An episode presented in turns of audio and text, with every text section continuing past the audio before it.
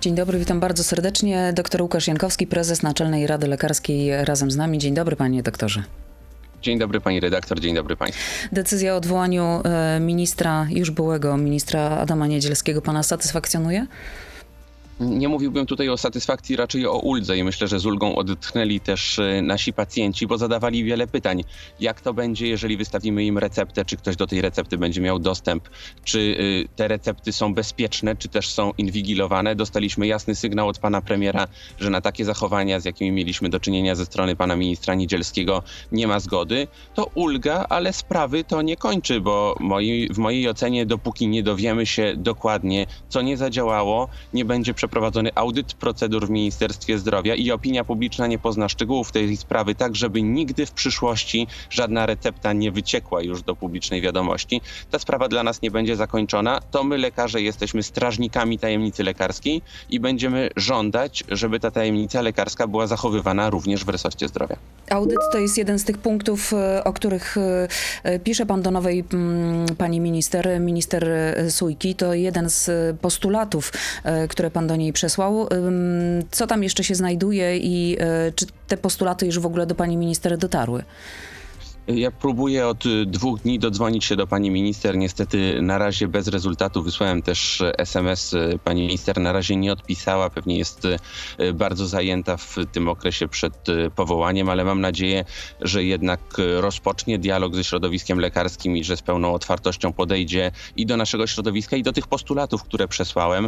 Napisałem do pani minister postulaty, które w naszej ocenie są realne do spełnienia przez 8 tygodni jej urzędowania, bo mamy Y, wiemy, jesteśmy realistami, że przez 8 tygodni w resorcie nie da się zreformować całego systemu ochrony zdrowia, ale konkretne kroki można uczynić. Jednym z tych kroków jest innymi audyt i poinformowanie opinii publicznej o tym, co się stało i jak e, wszystkie dziury w e, ochronie naszych danych załatać. To jest kluczowe dla e, bezpieczeństwa nas wszystkich, ale jednocześnie dla odbudowy zaufania lekarzy i pacjentów do systemu ochrony zdrowia. Innymi punktami jest między innymi poradzenie sobie z, ze zjawiskiem tak zwanych receptomatów, czyli podmiotów wystawiających recepty w sposób komercyjnie, ale nie tak jak chciał pan minister Niedzielski, czyli wprowadzając limity, które odbiły się na pracy lekarzy i uderzyły również e, w pacjentów, ale poprzez e, dostosowanie standardu teleporady w ten sposób, żeby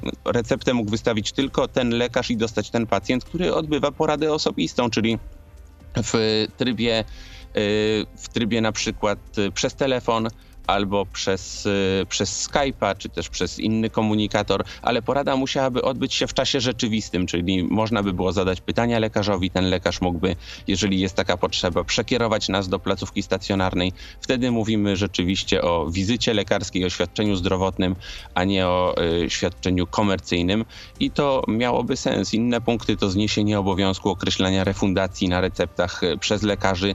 To też szalenie pomogłoby w systemie to y, głośna sprawa mleka dla niemowląt, za wypisywanie którego lekarze otrzymali wielotysięczne kary. Chcielibyśmy, żeby pani minister przyjrzała się wskazaniom medycznym, a my gwarantujemy tutaj pomoc ekspercką w tym zakresie. I jeżeli pacjentowi dany lek się należał, to żeby pani minister odstąpiła od y, tych kar, które nakłada na lekarzy. Y, chcemy odbudować zaufanie do systemu e-zdrowia. Tam kilka punktów, które przesłaliśmy, to e, konkretne działania, dzięki którym pani minister w krótkim czasie może zrobić konkretne rzeczy. E, panie doktorze, mówi pan już kilkukrotnie o tym odbudowaniu zaufania. Myśli pan, że jest tutaj szansa na to i że e, i zarówno środowisko medyczne, jak i pacjenci przychylnym okiem spojrzą na nową panią minister i że mają nadzieję, że coś się nawet w ciągu tych dwóch miesięcy zmieni? Mm, myślę, że zaufanie do systemu e-zdrowia jest bardzo nadszarpnięte. Zdarzają się przypadki pacjentów, którzy jeszcze dziś pytają lekarzy, czy mogą skończyć terapię, na przykład lekami psychotropowymi, albo czy mogą y, mieć ich niewypisywanych na recepcie, ale otrzymać ich w jakiś inny sposób. To są przypadki y, dramatyczne, przypadki, do których doprowadziło y, działanie ministra Adama Niedzielskiego. To są przypadki lekarzy, którzy mówią Naczelnej Radzie Lekarskiej, my chcielibyśmy ujawnić ujawnić sytuację, w której nie wypisaliśmy leków naszemu pacjentowi, bo system nie zadziałał, ale boimy się, że ktoś sprawdzi nasze recepty, więc rzeczywiście mamy do czynienia z ogromnym kryzysem zaufania w środowisku. Dało się już słyszeć głosy o tym, że zaczniemy wypisywać recepty papierowe po to, żeby chronić naszych pacjentów, bo my jesteśmy za to odpowiedzialni. Pacjenci nam przekazują swoje najgłębsze tajemnice i dane zdrowotne i nie wyobrażam sobie, żebyśmy wpisywali je do systemu, który nie jest bezpieczny. Myślę, że odbudowa tego zaufania zajmie w tej chwili miesiące, bo ono zostało nawet nie nadszarpnięte. Ono po prostu w wielu przypadkach zniknęło. Dlatego e, żądamy, i to jeden z pierwszych punktów, pilnego wyjaśnienia sprawy, audytu i zabezpieczenia systemu w ten sposób, żeby on y, stał się bezpieczny i żeby te pytania pacjentów, czy mogę nie dostawać recepty, y, które są y, pytaniami dramatycznymi, żeby one po prostu więcej się nie pojawiały. Natomiast utrata zaufania do systemu e-zdrowia byłaby w swoich skutkach tragiczna, bo my jesteśmy dzisiaj jednym z liderów europejskich, jeśli chodzi o cyfryzację. Niemcy starają się wprowadzić e-receptę. My to mamy, umiemy z tego korzystać. Sęk w tym, żeby ten system był wykorzystywany dla zdrowia, a nie, a nie do przeciwko. innych. Musimy y, zadbać, żeby nie zrobić dwóch kroków w tył, bo to by było dramatyczne. Lekarze zapowiadają na y, drugą połowę września y, strajk. Wszystko na to wskazuje, że do niego dojdzie, czyli zmiana na stanowisku ministra zdrowia chyba niewiele tutaj zmieni. Czy Naczelna Rada Lekarska ten strajk będzie popierać i wspierać?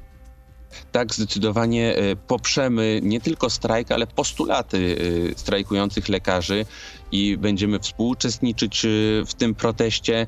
Myślę, że pierwszym najważniejszym postulatem od wielu, wielu lat jest wzrost nakładów na ochronę zdrowia. Słyszymy od y, rządzących, że mamy już ponad 6, prawie 7% PKB. Tymczasem GUS potwierdził to, o czym mówiliśmy już od dłuższego czasu, czyli że na zdrowie wydajemy 4,91% y, PKB, czyli nie zbliżyliśmy się nawet do 5%, że jesteśmy w ogonie, to mało powiedziane, po prostu jesteśmy jesteśmy w skrajnej sytuacji niedoinwestowania systemu ochrony zdrowia. Od tego trzeba zacząć. Drugim punktem jest zdewastowanie systemu kształcenia kadr medycznych.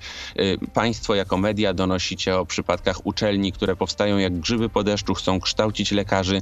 Tymczasem y, ci lekarze mają jeździć na przykład 200 kilometrów albo więcej do odległego prosektorium, żeby tam uczyć się anatomii. Szkoły są nieprzygotowane. Państwowa Komisja Akredytacyjna wydaje negatywną opinię dotyczącą jakości, a y, szkoły te, korzystając z warunkowego dopuszczenia przez ministra edukacji, zaczynają dalej nabór i szykują się do kształcenia. Tak po prostu nie może być, nie możemy ryzykować y, zdrowiem i życiem pacjentów tylko dlatego, żeby na papierze i w statystykach opublikowanych przed wyborami y, rządzący mogli pokazać, że kształcimy o to więcej lekarzy i będzie nam lepiej w systemie. Sami ci młodzi ludzie, którzy dzisiaj y, wybierają się na te studia, oni y, idą tam z marzeniem, z marzeniem o zostaniu lekarzem i o tym, że nauczą się leczyć pacjentów. Moim zdaniem wykorzystywanie tych marzeń młodych ludzi do celów politycznych to nie tylko nieporozumienie, chciałbym użyć mocniejszego słowa, ale ponieważ jesteśmy na antenie to yy, i, i wypowiadamy się e, w sposób jak najbardziej w interesie tych, e, tych młodych ludzi. Powiem tylko tyle, że to jest w wielu przypadkach zwyczajne oszustwo. Panie doktorze, no, resort zdrowia widzi to inaczej, przynajmniej dziennik Gazeta Prawna tak to e, opisuje, bo e, według tego, co czytamy, resort zdrowia uważa, że środowisko medyczne walczy z nieprawidłowościami we własnych szeregach, takimi między innymi jak zarabianie na wypisywaniu recept bez badania pacjenta, a planowany strajk to, to próba odwrócenia uwagi uwagi społeczeństwa od tych właśnie e, problemów. I co pan na to? No, e, wiele słyszeliśmy już o tym, że ministerstwo dba o dobro pacjenta, że wprowadza jakość. E, tymczasem e, przed nami na stole leżą fakty. To pan minister Niedzielski był tym, który wprowadził do systemu lekarzy obcokrajowców, którzy nie musieli mieć udokumentowanej znajomości języka polskiego. To pan minister Niedzielski dawał pozwolenia na pracę lekarzom bez prawa wykonywania zawodu lekarza w Polsce. To pan minister Niedzielski wreszcie przychylał się do tego, żeby obniżać jakość kształcenia kształcenia na uczelniach poprzez dopuszczanie uczelni z negatywną oceną jakości, czyli mamy dokument Państwowa Komisja Akredytacyjna negatywnie ocenia jakość i możliwości kształcenia, a ta uczelnia zaczyna e, kształcić. To stało się za kadencji pana ministra Niedzielskiego. Wreszcie pamiętacie Państwo losy ustawy o jakości, która jakość e, niosła w swojej nazwie i wprowadzała w błąd opinię publiczną. Tej jakości, nie chcę być złym prorokiem, ale dzięki tej ustawie nie zobaczymy. Potem mieliśmy do czynienia z epizodem e, utrudniania nam pracy, utrudniania, zabierania nam narzędzi pracy, limitowania ilości recept, które e, możemy wystawić, zamiast dialogu i pochylenia się nad naszymi pomysłami por, po, poradzenia sobie z problemem receptomatów, mieliśmy autorytarny sposób e, zarządzania resortem, e, atmosferę, która się wytworzyła, a która nie sprzyja leczeniu pacjentów i nie sprzyja zaufaniu pacjentów do lekarzy, lekarzy do systemu. To wszystko są ruiny systemu pozostawione po poprzednich miesiącach. Trzeba to wszystko szybko odwrócić, postawić na rzeczywistą jakość, a nie mówienie o niej i wydawanie kolejnych komunikatów. Panie doktorze, króciutką przerwę robimy. Przechodzimy do internetu, Radio ZPL, YouTube i Facebook. Zapraszamy tam ciąg dalszy naszej rozmowy. To jest gość Radia Z. Doktor Łukasz Jankowski, przypominam, prezes Naczelnej Rady Lekarskiej e, razem z nami. E, panie doktorze, fakt, że nowa pani minister jest lekarzem, to jest e, dobra informacja, czy niekoniecznie nie ma to znaczenia, jeżeli chodzi o funkcjonowanie całego resortu? Dla nas to jest, e, myślę, informacja o tyle dobra, że e, będzie bardziej świadoma, jeśli chodzi o zachowanie tajemnicy lekarskiej. Z tym mieliśmy do czynienia w ostatnich dniach. Ja mam wrażenie, że żaden lekarz nie udostępniłby jednak danych pacjenta w mediach społecznościowych. Tutaj mam pewność, że pani minister jest świadoma, jak ważna to jest, jak ważny to jest obszar nie przeceniałbym e, tego, że to lekarz musi być e, ministrem zdrowia, ale z pewnością e, nadzieje środowiska są rozbudzone, że pani minister zrozumie, co oznacza rzeczywista jakość, jakie kompetencje musi mieć lekarz, który staje przy łóżku pacjenta, że spojrzy na system bardziej z wewnątrz a nie z zewnątrz systemu. Tego patrzenia od wewnątrz systemu bardzo ostatnio zabrakło. To tej zmiany jakościowej pan się spodziewa w takim razie?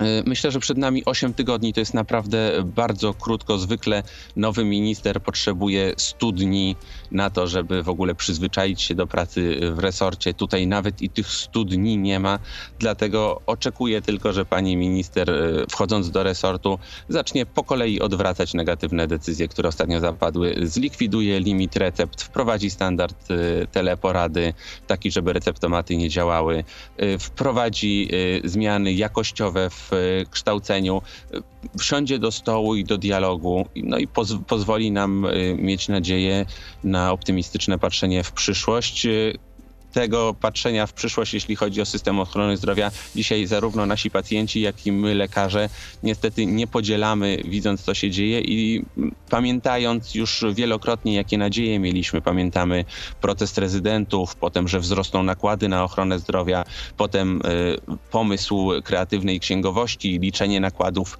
według stanu sprzed dwóch lat, tyle tylko, żeby zgadzało się na papierze, a finansowanie w rzeczywistości oscylowało cały czas około 5% więc wielokrotnie mieliśmy nadzieję, wielokrotnie te nadzieje zostały mm, niestety y, nad, nadwyrężone ale cóż, no, naszą rolą jest leczenie chorych i naszą rolą jest, y, i tak mówi kodeks etyki lekarskiej, walka o to, żeby w jak najlepszych warunkach móc chorych leczyć. Traktujemy to bardzo literalnie i mamy nadzieję, że pani minister również do tej walki o warunki, w których leczymy pacjentów, do nas się przyłączy. A spodziewa się pan, że y, w końcu pani minister już po zaprzysiężeniu dzisiejszym znajdzie y, czas dla pana, żebyście się spotkali, żeby mogła usłyszeć to wszystko, o czym pan teraz mówi? No, ja wykonałem po prostu ludzki gest, y, wysłałem pismo z gratulacjami, y, sięgnąłem za telefon, chcąc po prostu pogratulować i powiedzieć, że cieszę się, że, że jest y, zmiana i że gwarantuje wsparcie naszego środowiska. Jeżeli nie udało mi się tego zrobić osobiście, to może pani minister słucha teraz Radia Z. Mam nadzieję, że, że ta informacja do pani minister dotrze. Zaczynamy z otwartością, ale nie jest też tak, że zmiana na stanowisku ministra nagle uzdrowiła system i pani minister, zresztą podejmując się tego zadania, świetnie wiedziała, że będzie miała od początku pełne ręce roboty, a środowisko medyczne będzie wspierać, tak, ale z drugiej strony będzie surowym recenzentem y, tych zmian, bo wielokrotnie już nacięliśmy się na obietnice i słowa, które nie miały pokrycia w rzeczywistości. E, pacjenci przestali ufać lekarzom? Ma pan takie um, poczucie, że um, tutaj ta relacja między pacjentem a lekarzem w jakiś negatywny sposób się zmieniła? Y, myślę, że po tym, co się stało, pacjenci coraz bardziej wierzą w to, y, że lekarze i pacjenci są po jednej stronie w systemie ochrony zdrowia i że my, tak samo jak nasi pacjenci, jesteśmy w pewnym sensie ofiarami złych decyzji i błędnego sposobu zarządzania systemem. Y, pomimo tragedii całej sytuacji, to jest to, co wszyscy uzyskaliśmy. Ja mam poczucie, kiedy rozmawiam z moimi pacjentami, oni mówią: Doktorze, dziękuję, że stanęliście murem, że wystąpiliście za tajemnicą lekarską, że stanęliście jako Naczelna Rada, jako ZZL y, w obronie nas, y, w obronie nas wszystkich, całego, całego systemu i to jest szalenie budujące. Myślę, że dzisiaj mało jest dobrych słów w ogóle w, w, stosunku, w stosunku do siebie. Rzadko się chwalimy, rzadko czujemy wspólnotę. Teraz przez działania ministra Niedzielskiego tę wspólnotę z pacjentami odczuliśmy. Mam nadzieję, że to poprawi zaufanie do lekarzy. Z drugiej strony my chcemy poprawić to zaufanie również e, transparentnością i otwartością. Mówimy wprost tak, w naszym środowisku zdarzają się również zachowania złe, zdarzają się czarne owce. Poprawiamy system odpowiedzialności zawodowej, e, stawiamy na transparentność e, i tutaj myślę, że to też przyczyni się w dłuższej perspektywie do budowy tego zaufania czyli mówienie o całej grupie e, lekarzy, jakichś negatywnych e, zdań nie będzie miało miejsca, bo my w swojej masie się różnimy, ale łączy nas jedno. Nas łączy troska o pacjenta i chcemy leczyć zgodnie z aktualną wiedzą medyczną i to jest chyba dla nas najważniejsze. Budowanie e, zaufania, tak jak pan mówi, to słowo zresztą dzisiaj bardzo często się pojawia w naszej rozmowie, to ochrona tych pacjentów i ich danych. To, to jaki ma pan pomysł na to, żeby te nasze dane, nas wszystkich chronić? Ja uważam i dlatego złożyłem zawiadomienie do prokuratury o możliwości popełnienia przestępstwa, że w resorcie zdrowia zostało popełnione przestępstwo, a minister zdrowia nie ma żadnego interesu w tym, żeby sprawdzać nawet przez podległych sobie pracowników y, to, kto komu wystawił jaką receptę i sprawdzać y, jednostkowe przypadki. Jeżeli doszło do złamania procedur, bo nie sądzę, żeby procedury pozwalały na to ministrowi zdrowia, to winni powinni y, zostać przynajmniej времени и ukarani, bo to ogromny kaliber, ale również y, całe środowisko administracyjne powinno zostać przeszkolone. Y, nie chodzi tutaj o to, żeby limitować i zabierać wszystkim dostępy do systemu, ale naprawdę dostęp do systemu y, danych wrażliwych muszą mieć ludzie, którzy są odpowiedzialni, uczciwi i dają rękojmie tego, że nie dojdzie do takich sytuacji, z jakimi mieliśmy wcześniej do czynienia. Natomiast gwarancją będzie no ja mówiłem o transparentności w środowisku lekarskim, to teraz oczekujemy transparentności od y, Ministerstwa Zdrowia y, i pewnego podejścia, y, pewne, pełnego uczciwości i do pacjentów, i do lekarzy. Proszę zobaczyć, jaka sytuacja miała miejsce z tak zwanymi receptomatami.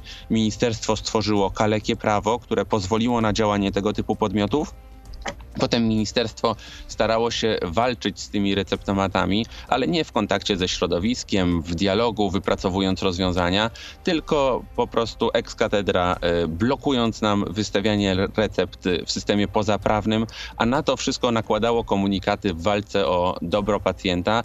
Wiarygodność e, takiego działania jest bardzo niska i nasi pacjenci również to odczuwali. Mówili wprost, doktorze, coś mi się tutaj nie zgadza. To znaczy ministerstwo samo robi problem, potem próbuje go rozwiązać i jeszcze oczywiście zrzuca na was lekarzy, y, a w komunikatach mówi jeszcze o naszym dobru, czyli o dobru pacjenta.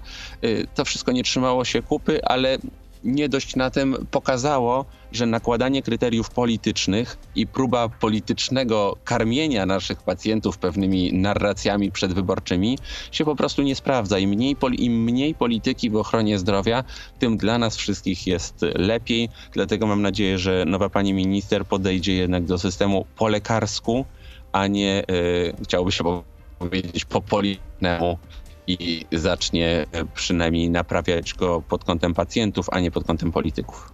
No, miejmy nadzieję, chociaż e, obserwując, jak e, wygląda funkcjonowanie, wyglądało do tej pory chociażby resortu zdrowia, mm, to chyba mało prawdopodobne. Ale obym się myliła. Gazeta Wyborcza dzisiaj um, pisze e, na pierwszej stronie, że PiS sprząta po niedzielskim, no i nawiązuje do um, rezygnacji zajmowanego stanowiska przez rzecznika resortu zdrowia, czyli Wojciecha Andrusiewicza.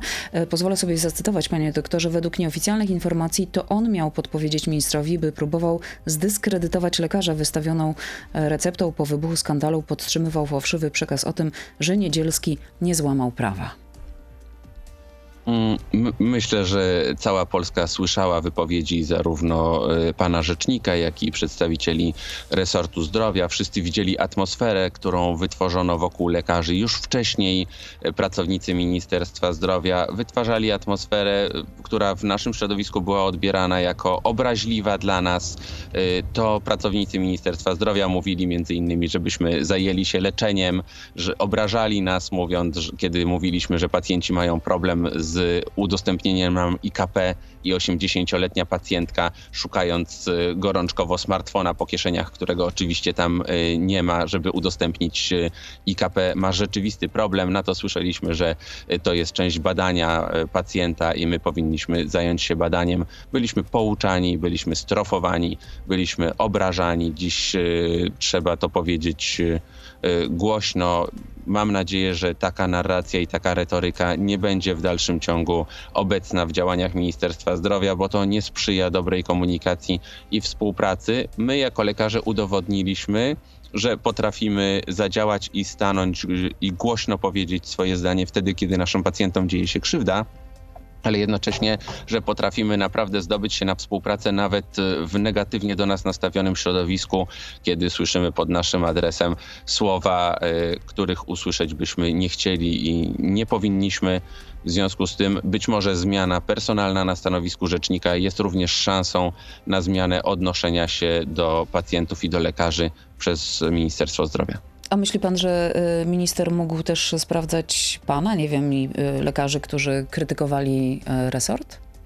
No, myślę, że po ujawnieniu tej afery każdy z nas, kto działa w przestrzeni publicznej, nie tylko lekarze, ale przecież państwo dziennikarze, y, również każdy, kto kiedykolwiek wypowiedział się negatywnie y, pod kątem czy to resortu zdrowia, czy generalnie zdobył się na jakąś krytykę, mógł zadać sobie pytanie, czy ja też y, zostałem sprawdzony. To na pewno nie jest miłe uczucie bo nasze dane medyczne są danymi tak wrażliwymi, że często nie chcemy się nimi dzielić nawet z naszą rodziną, a co dopiero z ministrem zdrowia, który jak widać może je upublicznić e, na portalu społecznościowym. E, tym bardziej dlatego warto jest mówić o tym, że takie sytuacje nie mogą mieć miejsca. A czy wytworzyła się przy tym pewna atmosfera strachu? Nie. Raczej atmosfera Y, nie możemy pozwolić, żeby takie rzeczy miały miejsce. Myślę, że tutaj tą emocją jest gniew. Jeżeli sprawdziliście naszego kolegę, jeżeli posunęliście się y, do tego, to wciąż mamy nadzieję, że to jednostkowy błąd, a nie, a nie system. Ale jeżeli idziemy w tym kierunku, to y, musimy zrobić wszystko, żeby ten system poprawić. I to wy, politycy, jesteście odpowiedzialni za to, żeby dla naszych pacjentów i dla nas stworzyć system nie inwigilacji, tylko zdrowia. A propos systemu zdrowia, y, czy skrócenie kolejek do lekarzy lub na badanie jest w ogóle y, możliwe? Mm, ostatnio pojawił się taki sondaż, y, gdzie właśnie ta kwestia się pojawiła, kolejki do lekarzy. Największym problemem w ochronie zdrowia są według nas Polaków, bo tam ten odsetek jest największy osób, które wskazują właśnie na te kolejki. Zresztą przed naszą rozmową jeszcze w wiadomościach tam się pojawił komentarz pacjentów, którzy mówią, że tak, kolejki to jest największa zmora, jeżeli chodzi o funkcjonowanie systemu systemu zdrowia. Co i czy w ogóle tutaj da się coś zrobić? Y, myślę, że wprowadzenie w Polsce systemu ochrony zdrowia poprawiłoby sytuację. Mówię o systemie, bo dzisiaj mam poczucie, że mamy trochę y, pewne wyspy systemowe, które nie są ze sobą połączone, czyli mamy profilaktykę, która jeżeli istnieje, to istnieje wciąż za mało. Mamy podstawową opiekę zdrowotną, mamy gdzieś ambulatoryjną opiekę specjalistyczną, czyli specjalistów, mamy wreszcie szpitale i pacjent, który trafia do systemu jest totalnie zagubiony, bo te wyspy nie są ze sobą połączone, skoordynowane. Ministerstwo podjęło pewną próbę wprowadzenia opieki koordynowanej w podstawowej opiece zdrowotnej i tam y, kilkanaście procent podmiotów POZ już dołączyło do tej opieki. To może poprawić sytuację pacjentów, którzy nie będą tułali się po systemie, a w konsekwencji trafiali do, po prostu do prywatnego systemu ochrony zdrowia i za własne pieniądze ratowali niewydolny system. Więc po pierwsze koordynacja, zmiana nadzoru właścicielskiego, żeby nie było tak, że po jednej stronie ulicy szpital należy do marszałka, po drugiej do wojewody, nie ma żadnej koordynacji między tymi podmiotami. Po drugie telemedycyna, jeżeli siedzimy w gabinecie lekarza POZ, dlaczego nie ma on możliwości y, powiedzieć nam, y, jutro o godzinie 14 ja mam takie konsylium z lekarzami ze szpitala, z którymi jestem skoordynowany i ja przedstawię pani przypadek y, reumatologom z, te, z tego szpitala. Spotkajmy się następnego dnia i ja po tym konsylium już będę miał dla pani wytyczne, czy rzeczywiście kierować panią do tego reumatologa, czy może potrzebny jest inny specjalista. To znacznie skracałoby ścieżkę, czyli taka rzeczywista koordynacja między lekarzami i wreszcie partnerstwo publiczno-prywatne. To znaczy dzisiaj gro pieniędzy z prywatnych kieszeni pacjentów idzie do systemu ochrony zdrowia e, prywatnego. Gdyby rzeczywiście tak jak w Danii wprowadzić system, że pacjencie czekasz miesiąc, to możesz pójść do y, systemu prywatnego, a te pieniądze, które system przeznaczyłby na ciebie w systemie publicznym, dostaniesz jako bon i będzie to dopłata do, do prywatnego leczenia.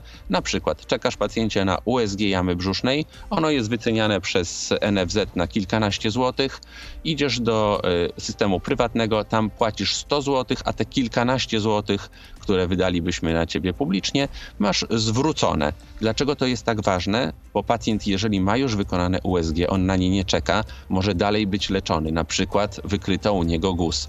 Trafia dalej do systemu, jest leczony na wcześniejszym etapie, jest szybciej wyleczony, szybciej wraca do pracy. Jeżeli do polityków nie, kryteria zdrowotne nie przemawiają, niech przemówią kryteria finansowe. Jeżeli szybciej wróci do pracy, jest bardziej produktywny, nie pobiera renty. Wszyscy na tym y, po prostu zyskujemy, a najbardziej bardziej sam pacjent. Dziś, kiedy rozkładamy ręce, mówimy kolejki, nie ma pieniędzy, stan pacjentów się pogarsza. My to bardzo mocno widzieliśmy po covid i nadal y, widzimy te skutki kiedy pacjenci przez kilkanaście miesięcy nie odwiedzali y, lekarzy z powodu właśnie COVID-u i obostrzeń. Potem przyjmowaliśmy pacjentów z, wiel z wielkimi, ogromnymi wręcz y, nowotworami. Ja miałem do czynienia z guzami płuc na przykład, gdzie pacjent mówił, no tak, kaszlałem, miałem krwioplucie, ale no wie pan, był COVID, myślałem, że się przeziębiłem, no ale tak to się nie zgłosiłem i y, te stany się pogarszały, chorzy pogarszali się kardiologicznie, to są dramatyczne sytuacje, które dzieją się na naszych oczach. W kolejce pacjenci chorują bardziej, a potem wymagają opieki, która więcej kosztuje. Dlaczego na wczesnym etapie nie skorzystać z tych zasobów systemu, które są? A dziś to polega na tym, niestety, trzeba powiedzieć wprost, jeżeli pacjent ma pieniądze, idzie do prywatnej opieki zdrowotnej, przyspiesza trochę tą diagnostykę, jeżeli tych pieniędzy nie ma, to czeka w systemie a czasem okazuje się, y, że to czekanie po prostu pogarsza jego stan zdrowia. Innym, inną sprawą są proste do wprowadzenia systemy odwoływania wizyt lekarskich, jeżeli na nie nie przychodzimy. Y, dzisiaj ja sam miałem do czynienia z sytuacją, że chciałem odwołać wizytę telefon do przychodni jest non-stop zajęty. Pacjent nie ma tak naprawdę możliwości, żeby realnie tą wizytę odwołać i często spędza wiele godzin na odwoływaniu. A propos odwoływaniu wizyt, no to no. później pojawiają się takie dane statystyczne, które mówią, że tych wizyt y, jakiś bardzo duży odsetek z nas nie odwołuje i tak naprawdę przepadają miejsca, które mógłby zająć ktoś, kto, kto potrzebuje w danym momencie pomocy. To prawda, ale czy stworzono rzeczywiście system, który pacjentom umożliwi odwoływanie tych wizyt? W wielu y, przychodniach prywatnej opieki, a już czasem również y, w państwowych przychodniach jest system internetowy. Zapisujemy się tak jak do, na jakąś usługę, tak samo zapisujemy się do lekarza, możemy szybko to odwołać. Jest przecież system SMS-ów, które możemy dostawać. Tak, nie, odwołaj nie odwoi. To są naprawdę bardzo proste systemy, które powinny być wprowadzone już dziś i kolejki zmniejszyłyby się, bo dzisiaj te tak zwane puste sloty y, są dosyć częste w gabinetach lekarskich. Kolejka jest na 5 lat, a pacjent nie przychodzi i nie odwołuje wizyty. To marnotrawstwo, ale za które nie należy dzisiaj obarczać odpowiedzialnością pacjenta, a raczej system, który nie umożliwia odwoływania tych wizyt. Panie doktorze, czy bycie lekarzem się opłaca? No bo jest to zawód, nie da się ukryć, wyjątkowy. Niektórzy mogą nawet powiedzieć, że y, z powołania bardzo dużo wymaga poświęceń ze strony osoby, która lekarzem chce być, a później jest. Y, Pojawiła się też informacja, że weszło w życie rozporządzenie ministra zdrowia w sprawie wysokości wynagrodzenia lekarzy rezydentów. No Jak czytam i widzę te sumy, to tak sobie myślę, że nie dziwię się, że przychodzą jakieś momenty frustracji, że lekarze, a przynajmniej część z nich y, planuje chociażby strajk. Oczywiście chodzi o wynagrodzenia, ale nie tylko, żeby nie było wątpliwości, bo chodzi też o, o to, o czym pan wcześniej mówił, czyli chociażby o nakłady na służbę zdrowia, o cały system, o to, jak ktoś zostaje lekarzem, na jaką uczelnię trafia i, i jakie ma wykształcenie i tak dalej, i tak dalej. No ale te pieniądze i te zarobki, no jest to na pewno jakaś motywacja, która ma pozwolić na to, że y, i oddajemy się temu zawodowi w 100%, ale też no, żyjemy sobie normalnie po prostu. I, I jak pan to ocenia? Czy, wracając do punktu wyjścia, czy to bycie lekarzem to w ogóle się opłaca dziś? To jest e, bardzo filozoficzne pytanie, bo e, większość młodych ludzi, e, których dzisiaj ankietujemy jako Naczelna Rada Py- Lekarska, pytamy o to, dlaczego chcieliby wybrać dany zawód. Oni pieniądze podają na dalszych miejscach. Mówią o work-life balance, mówią o atmosferze w pracy, mówią o warunkach wykonywania tego zawodu. I tu rzeczywiście, jakbyśmy przeszli przez te punkty, atmosfera w pracy, jednak wciąż pewien system feudalnego przyporządkowania, warunki, w których pracujemy, w większości obdrapane mury szpitalne, wieloosobowe sale, dostawki na korytarzach, y, work-life balance, y, godziny i łata, dodatkowe i łatanie grafików. I na to rzeczywiście nakłada się mm, frustracja która jest y, związana z zarobkami, ale tutaj szczególnie podkreślenia wymaga sytuacja 15% lekarzy specjalistów, którzy zarabiają według ustawy o płacy minimalnej w ochronie zdrowia. Czyli my jako państwo godzimy się na to, żeby nasi specjaliści, 15%, zarabiało według y, płacy minimalnej, a najczęściej to są ci specjaliści, którzy pracują w szpitalach o najwyższym stopniu referencyjności w centrach y, miast, czyli jednym słowem najwyżej wykształconej kadrze na najtrudniejszych odcinkach frontu, bo tak trzeba powiedzieć. My płacimy według płacy minimalnej i sytuacja tych lekarzy powinna się pilnie zmienić. Natomiast też trzeba oddać sprawiedliwość, że od protestu rezydentów y, zarobki lekarskie rosną i że dziś na pierwszym miejscu wszyscy mówimy o warunkach pracy, o bezpieczeństwie prawnym. Bo pamiętamy przecież, że powstawały i powstają w prokuraturach komórki do spraw błędów medycznych, że my czujemy się tak jak saper, który myli się tylko raz, tak y, myślimy, że cały czas ktoś patrzy nam na ręce. Ja kiedy prowadzę zajęcia ze studentami, to oni sami mówią, panie doktorze, a czy tutaj przyjdzie smutny pan, jak to nazywają, y, prokuratora i czy przejrzy naszą dokumentację, co ja mam wpisać? I ja mówię, słuchajcie, zaczynacie ten zawód, my jesteście pełni ideałów, my jesteśmy lekarzami, a nie cudotwórcami. Czasem po prostu nam się nie udaje. Skupmy się na tym, jak leczyć pacjenta, a nie jak zapisać y, w systemie y, fakt y, leczenia nawet prawidłowego, po to, żeby prokurator nie mógł wyciągnąć z tego jakichś wniosków, których byśmy nie chcieli. I ten nacisk położony na odpowiedzialność karną, on znosi już w młodych adeptach sztuki medycznej to przekonanie, że najważniejsze jest leczenie pacjenta. No, sami mówimy, że bezpieczeństwo ratownika jest najważniejsze w sytuacji ratowanej, plus pojawia się medycyna asekuracyjna. Bo już rozmawiam ze studentami i pytam, co zrobić, kiedy? Oni mówią, to może zróbmy i pojawia się tysiąc badań. Mówię, no dobrze, ale być może narazimy tego chorego na niepotrzebne promieniowanie, na niepotrzebne pobrania krwi nawet. No, nikt z nas nie lubi dodatkowo być kłutym. A studenci mówią, no tak, ale przyjdzie y, prokurator, przyjdzie smutny pan i y, jak to właśnie mówią kolokwialnie, i sprawdzi, powie, to możemy się zabezpieczmy ze wszystkich stron. Tak to po prostu nie może funkcjonować. Mówiliśmy o systemie no fault, o tym, żeby pozwolić lekarzom leczyć i skupić się na leczeniu. Na razie nie doczekaliśmy się y, tutaj sukcesu. Mam nadzieję, że nowa pani minister będzie najgorętszym orędownikiem systemu no fault i przynajmniej y, zdecydowanym głosem wypowie się za wprowadzeniem tego systemu w Polsce. Jakich em, mm, lekarzy najbardziej brakuje? Jakich kierunków na ten moment? Bo dzisiaj czytam w Rzeczpospolitej, że mm, procedura utrudnia poród bez bólu, bo do podania znieczulenia konieczny jest anestezjolog. Rok, y, tak y, mówią polskie przepisy. Dlatego braki kadrowe skazują kobiety na cierpienie. Czyli rozumiem, że tych anestezjologów y, zaczyna brakować albo brakuje już. No, tutaj istotne jest y, to, czego ministerstwo nie powiedziało nam małym druczkiem, bo ministerstwo wręcz krzyczy, że brakuje lekarzy i dlatego trzeba otwierać wydział medyczny w każdej gminie, ale nie dodało, że brakuje lekarzy w publicznym systemie ochrony zdrowia. W prywatnym systemie ochrony zdrowia lekarzy nie, nie brakuje. Mamy nawet do czynienia z y, lekarzami, którzy no, nie są zatrudniani, bo ich specjalizacja jest specjalizacją powszechną, na przykład w prywatnym systemie. I jeżeli chodzi o liczenie kosztów, ich zatrudnienie po prostu się nie opłaca. Czyli w publicznym systemie ochrony zdrowia rzeczywiście lekarzy brakuje, wielu specjalności. Anestezjologia nie jest tutaj wyjątkiem. Brakuje nawet, y, a może przede wszystkim, y, lekarzy rodzinnych. Y, Brakuje specjalistów y, wielu dziedzin, natomiast pamiętajmy o tym, słuchając ministerstwa, że brakuje ich w publicznym systemie ochrony zdrowia. Dlaczego o tym mówię? Nawet jeżeli otworzymy w każdej gminie y, wydział lekarski, nawet jeżeli minister dalej nie będzie patrzył na jakość, to wyprodukujemy lekarzy i będzie trzeba zadać sobie za 6 lat pytanie, czy oni zostaną w publicznym systemie ochrony zdrowia. Dzisiaj wydaje się, że nie. I trzeba będzie sobie zadać też pytanie, czy oni zostaną w kraju. I wybiorą albo emigrację wewnętrzną, czyli do prywatnego systemu, albo emigrację zewnętrzną z systemu publicznego, czyli po prostu wyjadą i będziemy kształcić e, lekarzy na eksport.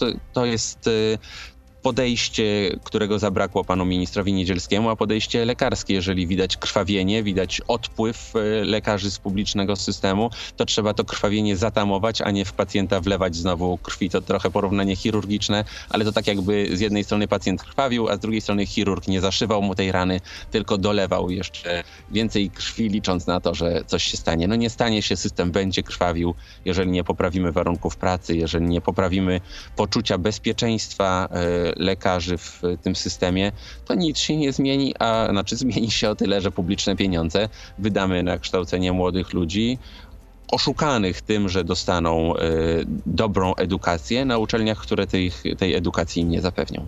Panie doktorze, jeszcze mm, pozwolę sobie e, na pytanie lub dwa od naszych e, słuchaczy. Między innymi jest takie, czy klauzula sumienia, sumienia powinna być zniesiona? E, Klauzula sumienia powinna być rozumiana tak, jak to jest w przepisach, czyli dotyczy ona e, szeregowego, zwykłego lekarza, a w żadnym wypadku nie podmiotu leczniczego. Klauzula sumienia nie obowiązuje również wtedy, kiedy zagrożone jest e, życie lub zdrowie pacjenta. Uważam, że klauzula sumienia dla lekarza powinna zostać pozostawiona, natomiast te wszystkie przypadki, gdzie klauzulą sumienia zasłania się podmiot, leczniczy powinny być po prostu zgłaszane stosownym organom, bo to jest absolutnie nieprawne. Tam, gdzie lekarz zasłania się klauzulą sumienia, a narażone jest życie i zdrowie pacjenta, również nie jest to zgodne z prawem.